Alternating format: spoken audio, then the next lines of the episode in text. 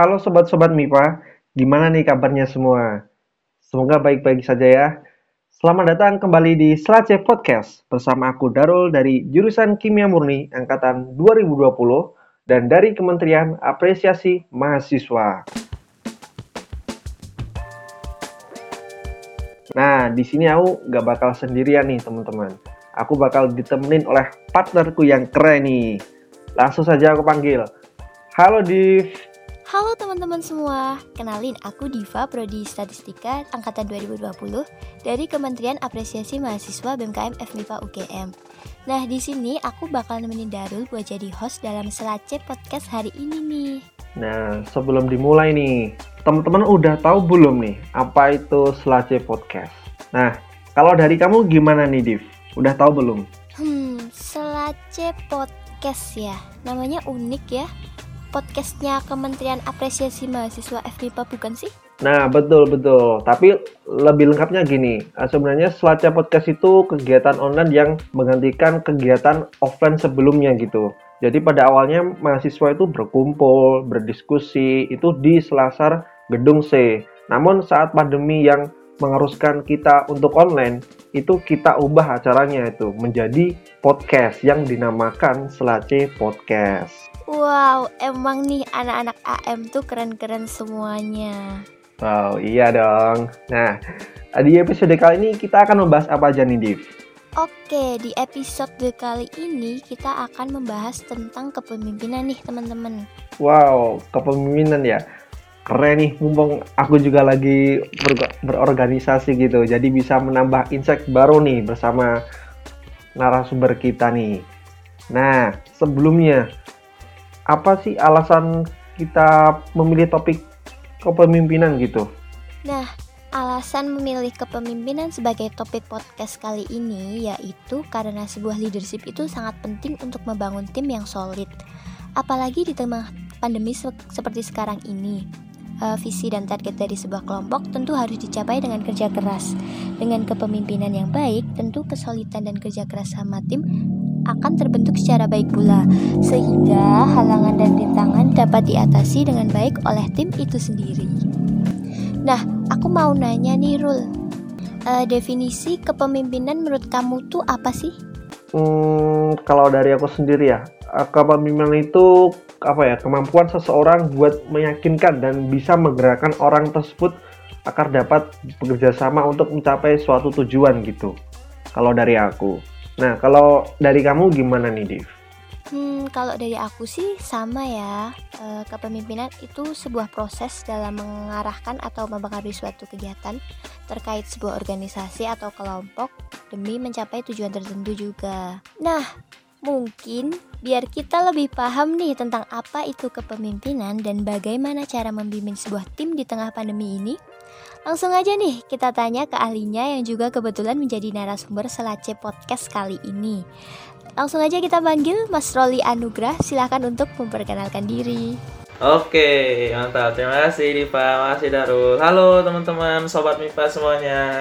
Oke, jadi uh, sebelum kenalan dulu ya. Oke, kenalin aku Roli Anugrah. Teman-teman semuanya bisa panggil aku Roli. Aku juga dulu uh, sama nih kayak Darul sama Diva. Dulu aku juga di Kementerian kajian strategis BMK, BMKM IFA UGM sebagai rekan uh, rekan kerja di sana. Tapi sekarang uh, udah nggak di BEM lagi. Kebetulan sekarang diamanai sebagai Ketua Himasta FIPA UGM. Nah, aku dari Statistika Angkatan 2019. Halo teman-teman semuanya. Halo Mas Roli. Nah, oh iya nih ngomong-ngomong, Mas Roli lagi sibuk apa nih? Kuliah kah, Niven, ngelaprak, atau yang lainnya nih? Oke ya kalau ditanya soal kesibukan sama lah ya. Namanya kita mahasiswa di FMIPA gitu kan. Kesibukan kita mungkin sama. Kalau buat akademik uh, sekarang masih kuliah angkatan 2019 kemudian ya walaupun statistika gitu kan tapi tetap ada laprak-laprak lah sama kayak Darul yang kimia gitu kan. Diva juga anak statistika tau lah kayak gitu ya kesibukan anak statistika kayak gimana. Ya mungkin kalau kesibukan akademik uh, kayak gitu sih. Sibuk kuliah sama tugas-tugas segala macam nah mungkin untuk organisasi uh, untuk sekarang masih ada di Himasta Himasta FMUGM uh, di periode 2021 ini. Terus untuk event-event uh, uh, alhamdulillah kalau sekarang uh, diamanai sebagai penanggung jawab statistik festival 2021 gitu. Wah, keren banget Mas Roli ini ya. Iya nih, apa kesibukannya di tengah pandemi ini ada banyak, ada kuliah, ada organisasi dan juga ada event-event nih. Nah kalau kalau menurutku itu nggak enaknya tuh gini, kalau kan kita kan semester lalu nih kita udah online, terus semester sekarang kita online lagi, kuliah online, kegiatan akademik maupun di luar akademik itu juga online. Nah nggak enaknya tuh kalau kita misal um, apa ya mempunyai sebuah tanggung jawab sebagai pemimpin gitu. Jadi kita punya tanggung jawab sebagai pemimpin organisasi gitu. Kalau aku sulitnya di situ sih. Kalau kamu gimana nih, Div? Iya, aku tuh juga setuju banget sih, apalagi buat kita yang angkatan 20 ya, kan belum pernah ketemu tuh satu sama lain secara langsung. Jadinya walaupun kita udah deket, tapi mas pasti masih ada rasa kayak kaku-kaku gitu kan di kitanya juga. Iya sih, benar-benar. Oke, mungkin biar lebih paham nih teman-teman. Langsung saja nih, kita tanyakan ke Kak Roli aja nih. Nah, jadi gini Mas, kalau dari Mas Roli ini gimana? Apa arti dari pemimpin gitu? Oke, sebenarnya kalau misalnya ditanya apa arti pemimpin itu sebenarnya luas ya e, jawabannya. Mungkin kalau dari aku pribadi, apa itu pemimpin adalah seseorang yang Uh, mungkin kalau secara formal emang benar pemimpin itu adalah seorang yang memimpin suatu tim atau sebuah uh, organisasi di mana ia merupakan orang yang uh, bertugas untuk mengambil keputusan tertinggi demi mencapai sebuah hasil atau manfaat yang tidak merugikan berbagai pihak. Mungkin itu secara formal. Namun lebih jauh dari itu, menurutku seorang pemimpin itu adalah seseorang yang benar-benar bukan cuma sekedar memberikan perintah, bukan cuma uh, seorang yang mengambil keputusan, tapi lebih jauh dari itu, seorang pemimpin itu adalah seorang yang benar bisa turun jauh ke bawah membantu, turun jauh ke bawah untuk bertanya, untuk menanyakan masalah-masalah apa yang ada di lapangan kepada semua anggota-anggotanya. Dan bukan cuma langsung memberikan uh, saran tapi ikut andil, ikut andil untuk uh, berkontribusi misalkan masalah tersebut sehingga ketika pemimpin itu bisa langsung turun langsung ke bawah sehingga dia bisa ikut membantu anggota-anggotanya untuk mencapai tujuan bersama untuk bisa e, berada di atas seperti itu. Dan lebih jauh dari itu pemimpin menurutku adalah seseorang bukanlah seseorang yang e, selalu benar. Pemimpin itu adalah seorang yang pasti salah namun ketika dia salah dia berani untuk mengakui kesalahannya dan bisa memberitahu mana yang benar sehingga ke depannya dia bisa lebih baik lagi dan teman-temannya, anggota-anggotanya juga tahu apa yang sudah terjadi, sesuatu yang sudah salah, namun ke depannya bisa di, diperbaiki lagi. Mungkin kalau menurutku uh, sesederhana itu sih dari makna dari pemimpin itu, seperti itu sih.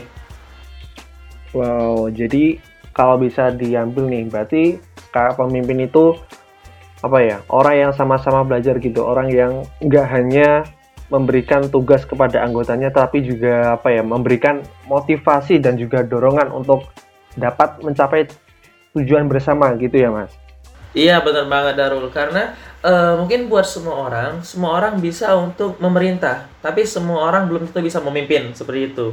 Jadi ketika pemimpin itu hanya memerintah dari atas maka anggotanya juga belum tentu mau mendengarkan. Tapi ketika pemimpin itu sudah ikut turun ke bawah maka anggota-anggotanya itu bisa lebih terpacu atau termotivasi seperti yang kamu bilang tadi untuk ikut e, menjalankan tugas-tugasnya sehingga ke depannya timnya itu bisa bekerja sama sehingga bisa lebih e, solid dan juga bisa lebih e, baik lagi buat ke depannya kayak itu. Oh keren keren. Berarti nih mas, uh, tadi kan disebutkan berarti kan uh, kayak semua orang tuh bisa gitu jadi seorang pemimpin aku pun juga dari Diva Diva pun juga bisa gitu nah kalau dari Mas Roli sendiri nih dari pemimpin itu udah ada sejak dulu atau arti dalam artian itu dilahirkan atau harus dilatih gitu Mas Oke, bener banget tadi dibilang sama Darul. Jadi uh, semua orang itu dasarnya adalah pemimpin, entah itu untuk diri sendiri atau untuk orang lain. Karena mau gimana pun kita juga adalah orang yang punya hak orang yang benar-benar harus memimpin diri kita sendiri. Kita pimpin diri kita sendiri buat apa? Untuk kita menentukan pilihan-pilihan karena sejatinya hidup ini adalah pilihan. kita bangun pagi ini pun adalah pilihan. Ketika kita bangun pagi, kita suruh memilih nih apakah kita mau tidur lagi untuk terus uh, bermimpi, bermimpi dalam artian mimpi yang literally mimpi, atau kita harus bangun untuk mewujudkan mimpi kita seperti itu. Nah jadi uh, pada dasarnya kita ini semua adalah pemimpin, tapi entah itu pemimpin bagi diri kita sendiri atau untuk orang lain. Nah, mungkin dalam konteks artian di sini adalah kita uh, memimpin untuk orang lain. Nah, mungkin untuk itu memang untuk uh, semua orang langsung mempunyai bakat untuk menjadi sebuah pemimpin karena uh, pemimpin pun bisa dibilang adalah sebuah bakat juga dan bakat kalau misalnya tidak dilatih bisa kalah juga sama kerja keras seperti itu. Jadi menurutku seorang pemimpin itu uh, bukan dilahirkan tapi diciptakan seperti itu. Jadi uh, untuk menjadi se seorang pemimpin yang baik perlu adanya kerja keras, perlu adanya tekad, perlu adanya niat karena sejatinya uh, bakat pun bisa dikalahkan sama kerja keras. Jadi untuk semua orang mungkin dia bisa menjadi pemimpin untuk diri sendiri, tapi nggak semua orang bisa untuk menjadi pemimpin untuk orang lain seperti itu. Berarti itu ya uh, sebuah apa ya seorang pemimpin itu udah ada gitu, udah ada dalam diri orang masing-masing gitu. Karena pemimpin itu gak hanya memimpin orang tapi kita juga harus dapat memimpin diri kita sendiri gitu. Dan pemimpin itu harus dilatih. Karena kalau misal pemimpin itu tidak dilatih kita juga gak bakal bisa berkembang gitu. Iya bener banget Darul Nah, tadi kan udah dijelasin tuh tentang pemimpin itu yang ada di sebuah tim. Terus kan di dalam sebuah tim pastinya terdapat bermacam-macam karakteristik orang kan? Nah, supaya tim tersebut tetap terorganisir dengan baik, eh, apakah menjadi pemimpin itu harus pintar ngomong? Kalau menurut Mas Roli gimana? Oke, ini bagus banget nih pertanyaannya dari Diva nih, karena mungkin banyak banget orang-orang yang uh, pengen jadi pemimpin, tapi dia itu terkendala karena dia merasa komunikasi kurang bagus sehingga dipandang oleh orang itu kurang bisa ngomong atau kurang pandai ngomong gitu. Mungkin ini dari perspektifku aja ya. Menurutku untuk menjadi seorang pemimpin itu uh, tidak wajib untuk pandai ngomong. Kenapa aku bisa bilang kayak gitu? Karena apa ya menjadi pemimpin itu kan mungkin secara umum sama, cuman kita juga harus tahu nih apa yang kita pimpin, tim apa yang kita pimpin. Jadi menjadi pemimpin itu harus disesuaikan juga dengan kebutuhan-kebutuhan yang ada. Nah jadi untuk keahlian pandai ngomong atau pinter ngomong ini menurutku itu tuh sesuatu yang tidak wajib karena uh, sejatinya pemimpin itu dilihat bukan dari omongannya, tapi lihat dari kinerjanya gitu. Jadi uh, sorry to say mungkin uh, buat apa kita jadi pemimpin yang banyak ngomong atau pinter ngomong tapi realitanya nol kayak gitu. Jangan sampai seorang pemimpin itu menjadi uh, brand ambassador lah istilahnya. Jangan sampai seorang pemimpin menjadi brand ambassador tong kosong nyaring bunyinya seperti itu. Jadi untuk uh, menjadi seorang pemimpin menurutku hal yang utama itu bukan pinter ngomong, bukan pandai ngomong karena e, seorang pemimpin yang dilihat itu adalah hasil kerjanya atau proses bagaimana dia bekerja bersama timnya, bersama anggotanya. Yang pertama itu menurutku yang paling tidak adalah tanggung jawab. Ketika seorang pemimpin itu sudah hilang tanggung jawab, maka rasa kepemimpinan itu aku bisa bilang nol seperti itu. Tapi ketika seorang pemimpin itu memang dia tidak pandai ngomong di depan umum, tidak bisa berdialektika dengan bagus, menurutku itu adalah hal yang wajar karena seorang pemimpin pun tidak bisa berjalan sendiri. Dia pun juga dibantu sama uh, teman-teman atau anggota-anggota yang lain. Jadi ya nobody's perfect lah kayak gitu. Wajar kalau misalnya pemimpin ada sesuatu kekurangan dan kekurangan tidak pinter ngomong atau tidak pandai ngomong itu menurutku bukan sesuatu yang faktor utama dia bisa dikatakan gagal menjadi seorang pemimpin karena uh, pinter apa nggak nggak pinter atau enggaknya ngomong di depan umum pun itu juga hal yang bisa dilatih seperti itu.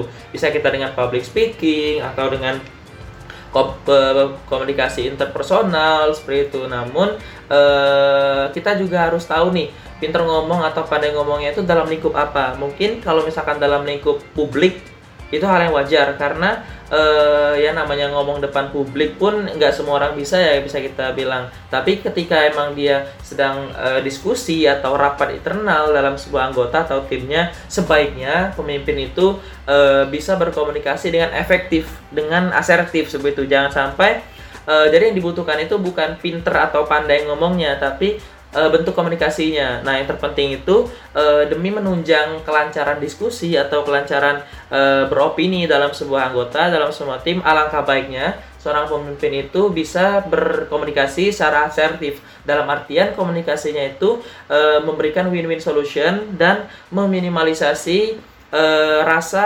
kecemburuan antar pihak karena e, mau nggak mau ya dalam sebuah diskusi pasti kita tidak bisa e, seidealis itu dengan mengatakan bahwa keputusan itu harus menyenangkan semua pihak. Itu menurutku adalah sesuatu hal yang uh, tidak bisa, tidak bisa dicapai karena mau nggak mau sebaik apa pun keputusan itu pasti ada aja pihak yang merasa dirugikan seperti itu. Tapi menjadi seorang pemimpin, bagaimana caranya seorang pemimpin itu untuk berkomunikasi secara baik e, menanyakan pendapat-pendapatnya ke semua pihak agar keputusan yang dihasilkan itu bisa e, meminimalisasi kerugian-kerugian atau rasa kecemburuan dari berbagai pihak dan keputusan itu bisa diterima oleh semua pihak kayak gitu. Jadi intinya jadi pemimpin itu nggak harus pintar ngomong kok, yang penting bisa berkomunikasi secara baik gitu.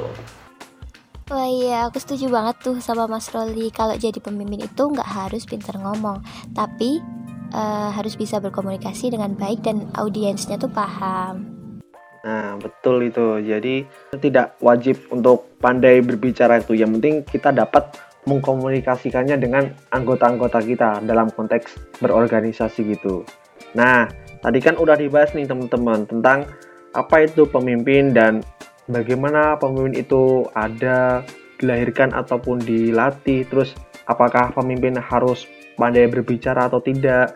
Nah, kalau bedanya nih Mas, antara pemimpin sama kepemimpinan itu apa, Mas? Kalau dilihat dari maknanya. Oke, bagus juga nih pertanyaan dari Darul. Apa bedanya kepemimpinan dan juga memimpin? Oke, mungkin kalau misalnya kita lihat dari uh, segi bahasa ya, dua kata itu adalah sebuah yang berbeda antara kepemimpinan dan juga memimpin. Uh, kepemimpinan kepemimpinan itu lebih diarahkan kepada uh, sebuah sifat kayak gitu, karena uh, kepemimpinan itu adalah hal yang dimiliki oleh seorang pemimpin. Sedangkan memimpin itu adalah kata kerjanya atau sebuah proses yang dilakukan oleh uh, seorang pemimpin. Nah, seorang pemimpin yang baik itu dia harus mempunyai jiwa kepemimpinan yang baik dan dia juga harus tahu bagaimana cara memimpin yang baik juga. Mungkin kalau misalnya kita bilang dari kepemimpinan, kepemimpinan itu adalah sebuah uh, sifat di mana seorang pemimpin itu uh, tahu sadar pertama dulu dia harus sadar bahwa dia itu adalah seorang pemimpin. Nah, ketika jiwa kepemimpinan itu sudah ada, maka dia uh, sudah tahu dengan posisinya, terus dia tahu apa yang mau dilakukan ke depannya sebagai seorang pemimpin yang baik.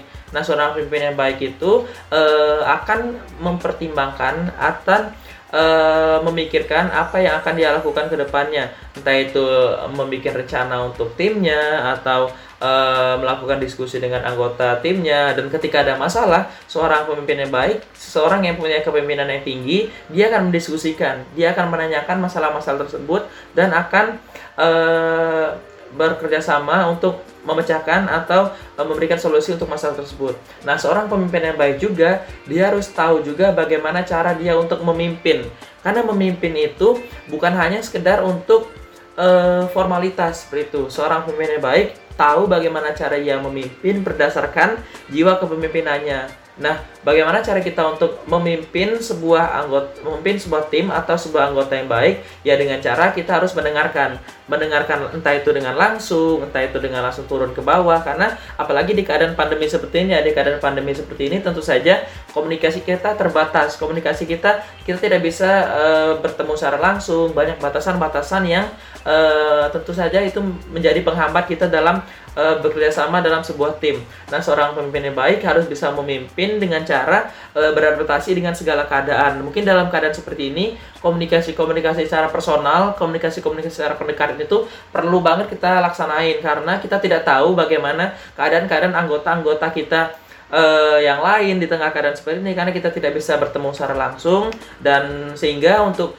menjadi pemimpin di tengah keadaan seperti ini memimpin sebuah organisasi bukanlah hal yang uh, mudah dan memimpinnya itu harus disesuaikan dengan jiwa kepemimpinan yang ada itu jadi intinya dua sifat tersebut dua kata tersebut uh, mempunyai beda makna antara kepemimpinan dan juga memimpin seperti itu Oke, berarti kalau dilihat tadi berarti kepemimpinan itu lebih ke jiwa gitu ya Mas. Jadi jiwa yang harus dimiliki oleh seorang pemimpin gitu. Jadi seorang pemimpin itu harus menjadi pemimpin yang baik, harus menjadi pendengar yang baik bagi para anggota-anggotanya agar dapat menjalankan sebuah organisasinya itu dapat berjalan lancar gitu. Nah, gimana nih di lanjutnya nih?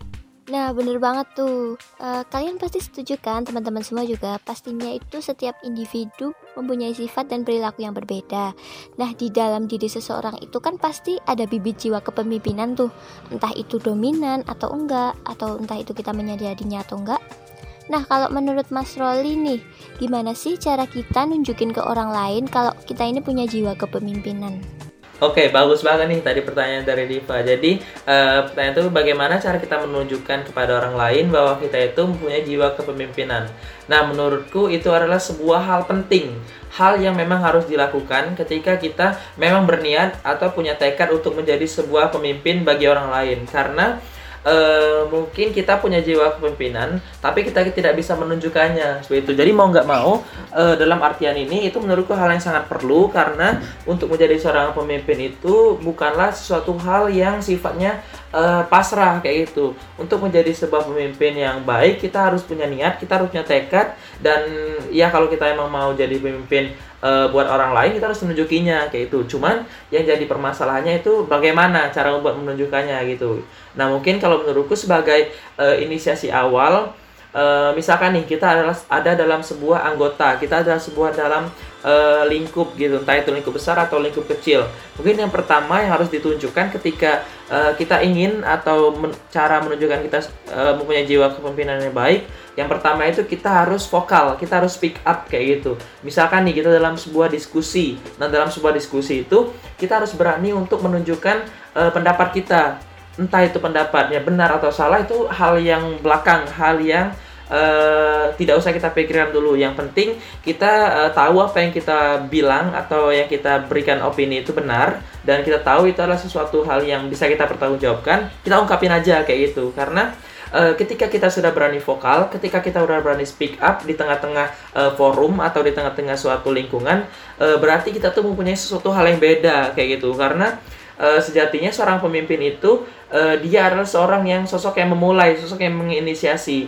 Ketika dalam sebuah diskusi, ketika kita uh, memberikan pendapat dan semua orang itu uh, tidak bisa memulai dan kita yang menginisiasi, berarti kita mempunyai sesuatu yang beda. Nah, di sanalah orang-orang lain bisa melihat kita, oh ternyata uh, dia punya jiwa kepemimpinan nih, karena dilihat dari uh, misalkan apalagi dalam kondisi rapat atau suatu forum yang memang kurang aktif dan kita bisa atau pasif dan kita bisa uh, menginisiasi memulai untuk mengaktifkan forum itu. Nah, di sanalah kita uh, cikal bakal untuk menjadi pemimpin yang baik dengan cara kita berani untuk vokal atau uh, menginisiasi memberikan pendapat pertama. Nah, setelah itu ketika kita udah menjadi uh, orang yang memulai memberikan pendapat di sanalah juga sebuah momen kita untuk uh, menjadi memotivasi orang lain. Karena uh, dalam ilmu psikologi orang lain itu cenderung lebih orang yang uh, cenderung kurang bisa berpendapat itu akan lebih tergerak akan lebih termotivasi ketika orang lain juga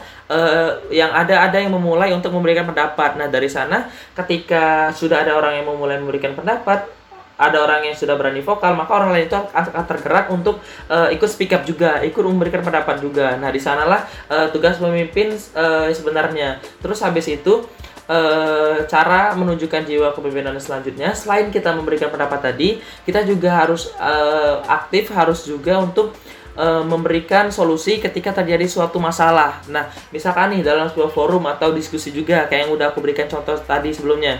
Misalkan di sana terdapat sebuah masalah, ada perbedaan pendapat antara dua belah pihak atau dua orang lah kayak gitu. Nah, di sana uh, kita sebagai calon pemimpin yang baik, kita harus bisa memberikan uh, solusi dengan cara kita dengarkan. Kita dengarkan pendapat dari dua belah pihak karena bisa jadi masalah itu tuh terjadi karena miskomunikasi kayak gitu. Nah, di sanalah uh, cara kita untuk menunjukkan jiwa kepemimpinan kita dengan cara mendengarkan kedua belah pihak, kemudian kita cari nih win-win solutionnya. Bagaimana caranya agar kedua belah kedua belah kedua belah pihak tersebut bisa uh, mendapatkan apa yang dia pengen, apa benefit-benefit buat kedua belah, kedua belah pihak tersebut. Jadi uh, seorang calon pemimpin itu juga harus uh, berani untuk mengambil risiko dengan cara uh, berani untuk menyelesaikan masalah orang lain. Itu untuk menunjukkan jiwa kepemimpinan kita. Dan yang terakhir menurutku untuk menunjukkan jiwa kepemimpinan kita yang terakhir ya kita harus bilang kayak gitu. Mau nggak mau mungkin kita udah melaksa udah ngelakuin dua hal tadi dengan cara selalu berpendapat terus menyelesaikan masalah. Tapi uh, mungkin itu belum cukup. Dan yang terakhir hal yang harus kita uh, lakukan adalah kita harus ngomong kayak gitu. Kita harus bilang aku pengen jadi pemimpin kayak gitu. Karena uh, perkataan perkataan itu juga adalah doa juga kayak gitu kan. Jadi mau nggak mau kita harus uh, ngomong ke forum kita harus ngomong ke teman-teman yang lain. Itu harus sebagai uh, penguat juga lah buat diri kita kayak gitu kan. Ketika ditanya apakah di sini ada yang pengen jadi pemimpin? Ya kita harus bilang aku pengen jadi pemimpin. Aku pengen jadi uh, orang nomor satu di uh, tim ini di di organisasi ini. Dan kita harus juga bilang alasan kita tuh kenapa kita pengen jadi pemimpin? Apa yang kita pengen bawakan? Visi misi apa yang pengen kita uh, wujudkan di uh, tim itu ke depannya karena e, mau nggak mau sebagai pemimpin yang baik itu kita harus ngomong, kita harus berani e, menyatakan bahwa kita uh, pengen jadi pemimpin walaupun memang itu terlalu beresiko tapi balik lagi high risk high return sebagai uh, seberapa banyak resiko yang kita ambil seberapa banyak juga hasil yang bakal kita dapatkan uh, setelahnya gitu. Jadi mungkin aku review lagi tiga hal yang bisa menunjukkan bahwa uh, kita itu mempunyai jiwa kepemimpinan. Yang pertama itu adalah kita harus berani ngomong, berani berpendapat uh, dengan cara vokal dan speak up. Yang kedua adalah kita harus berani untuk menyelesaikan masalah orang lain dan yang ketiga itu kita harus berani bilang bahwa kita itu adalah calon pemimpin yang baik. Mungkin kayak gitu aja kalau dari aku. Nah, itu dia keren banget. Nah, itu teman-teman. Jadi kuncinya itu yaitu kita harus uh, percaya diri dan jangan takut salah. Nah, iya betul tadi. Selanjutnya gini Mas. Nah yang menarik kan kita juga apa ya Mas Roli juga memimpin sebuah organisasi gitu di Himasta. Nah kalau memimpin sebuah organisasi di offline itu mungkin udah banyak itu uh, kendala-kendalanya udah udah pada tahu semua gitu. Nah kalau misal di tengah pandemi ini Mas yang mengharuskan kita untuk online gitu. Apa aja sih Mas mungkin kendalanya yang dihadapi oleh Mas Roli dalam memimpin sebuah organisasi gitu. Iya benar banget tadi dibilang sama Darul karena mau nggak mau masalah itu pasti ada ya entah itu kita memimpin secara offline ataupun uh, memimpin secara online. Nah mungkin uh, sebenarnya ketika ditanya masalah itu tuh uh, lebih berat mana antara masalah offline sama masalah online sebenarnya kalau bisa aku bilang uh, sama ya beratnya karena di offline pun kita juga ada masalah, di online pun juga ada masalah. Cuman yang jadi pembeda itu mungkin karena online ini adalah suatu kondisi yang baru ya, suatu kondisi yang di mana kita uh, baru pertama kali kayak itu di Masta pun ini adalah suatu uh, kondisi pertama kali kita melaksanakan organisasi secara online kayak gitu. Nah mungkin yang jadi lebih e, beratnya itu adalah karena ini adalah suatu hal yang baru kita harus juga memikirkan solusi-solusi yang baru juga kayak gitu. Nah jadi e, cukup banyak yang menurutku masalah-masalah e, dalam organisasi ini dalam keadaan online. Mungkin yang pertama yang paling aku rasakan banget itu e, terkait dengan masalah komunikasi intrapersonal kayak gitu. Kenapa aku bisa bilang gitu? Karena dalam kondisi offline kita itu bisa bertemu secara langsung dengan uh, anggota-anggota organisasi kita, anggota tim kita, dan di pertemuan itu kita bisa berinteraksi secara langsung, bisa ngobrol-ngobrol, bisa uh, komunikasi-komunikasi santai kayak gitu. Nah, cuman dalam keadaan online kayak gini, karena memang keterbatasan kita untuk bertemu secara langsung, uh, otomatis komunikasi kita juga udah dibatasin gitu, terutama untuk kegiatan komunikasi secara inter intrapersonal, komunikasi antar individu yang satu dengan individu yang lainnya juga. Nah, itu adalah sebuah e, hal yang menurutku menjadi kendala cukup besar ya karena komunikasi dalam suatu organisasi itu adalah suatu hal yang sangat penting. Komunikasi adalah sebuah kunci utama dari kelancaran atau kesuksesan dari sebuah organisasi.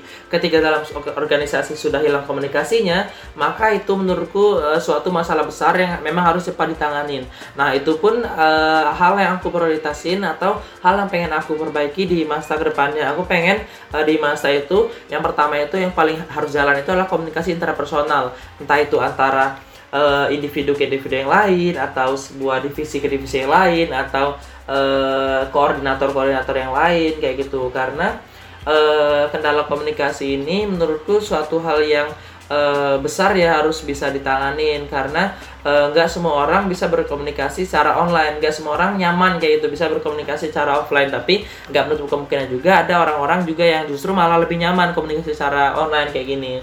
Nah, mungkin uh, selain dari masalah komunikasi, masalah uh, selanjutnya yang aku rasain banget ya di tengah-tengah keadaan pandemi ini adalah uh, masalah bertemu secara langsung ya. Karena uh, apa ya kita beda lah kayak gitu kan antara kita ketemu secara langsung sama ketemu online kayak gitu. Mungkin orang-orang lebih nyaman atau lebih uh, merasakan uh, apa esensi dari berorganisasi itu ketika kita melaksanakan proker-proker uh, secara langsung. Terus bisa kita uh, main-main atau nongkrong-nongkrong secara langsung kayak gitu. Nah, itu juga uh, kendala lah buat uh, organisasi dalam keadaan pandemi seperti ini. Terus uh, masalah terakhir ya yang paling aku rasain di organisasi ini secara pandemi uh, mungkin itu sih kita tidak bisa uh, melihat secara langsung apa yang kesibukan apa yang sedang teman-teman kita jalankan dan juga kita tidak uh, bisa memastikan bahwa teman-teman kita itu sedang berada di posisinya. Nah mungkin uh, kayak kita sekarang nih lagi jimitan lagi uh, dalam kondisi seperti ini. Nah kan kita nggak tahu nih aku lagi di mana, terus dari Diva lagi uh, sedang lakuin kegiatan apa, Darul juga lagi di mana, lagi sibuk apa kayak itu kan karena uh, kita juga harus uh, tahu lah misalkan dalam kondisi diskusi kondisi rapat otomatis kan kita harus fokus kita harus ber, uh, duduk di depan laptop kayak gitu kan untuk memastikan bahwa teman teman-teman kita itu mendengarkan apa yang kita sedang diskusikan. Nah cuman itu kan juga uh, sebuah kendala atau hambatan kita uh, tidak bisa tahu lah kayak gitu kan teman-teman kita itu sedang apakah memang sedang mendengarkan diskusi kita atau sedang melakukan kegiatan lain. Jadi uh, tiga hal itu sih menurutku memang uh, sebuah kendala di mana kita berorganisasi di keadaan pandemi seperti ini. Nah, tadi kan udah disebutin nih apa aja kendalanya. Kalau dari Mas Roli sendiri ngatasinya itu gimana Mas? Cara mengatasinya? Iya benar. Yang namanya masalah tentu aja harus kita atasin bersama-sama ya teman-teman. Nah mungkin e, kalau dari aku e, mungkin yang utama yang benar-benar aku prioritasin adalah cara mengatasi masalah komunikasi interpersonal tadi. Nah caranya itu dengan cara untuk terus membangun e, apa ya, membangun wadah atau membangun uh, suatu kegiatan di mana kegiatan itu memfasilitasi kita untuk uh, terus berkomunikasi secara individu dan berkomunikasi secara tim juga. Nah mungkin kalau aku cerita di Masta, di Masta itu mempunyai grup. Grupnya itu grup pengurus, grup semua uh, pengurus uh, Himasta dan ada juga grup dari masing-masing biro, subiro atau divisi atau BSD lah bisa dikenal kalau di Himasta itu.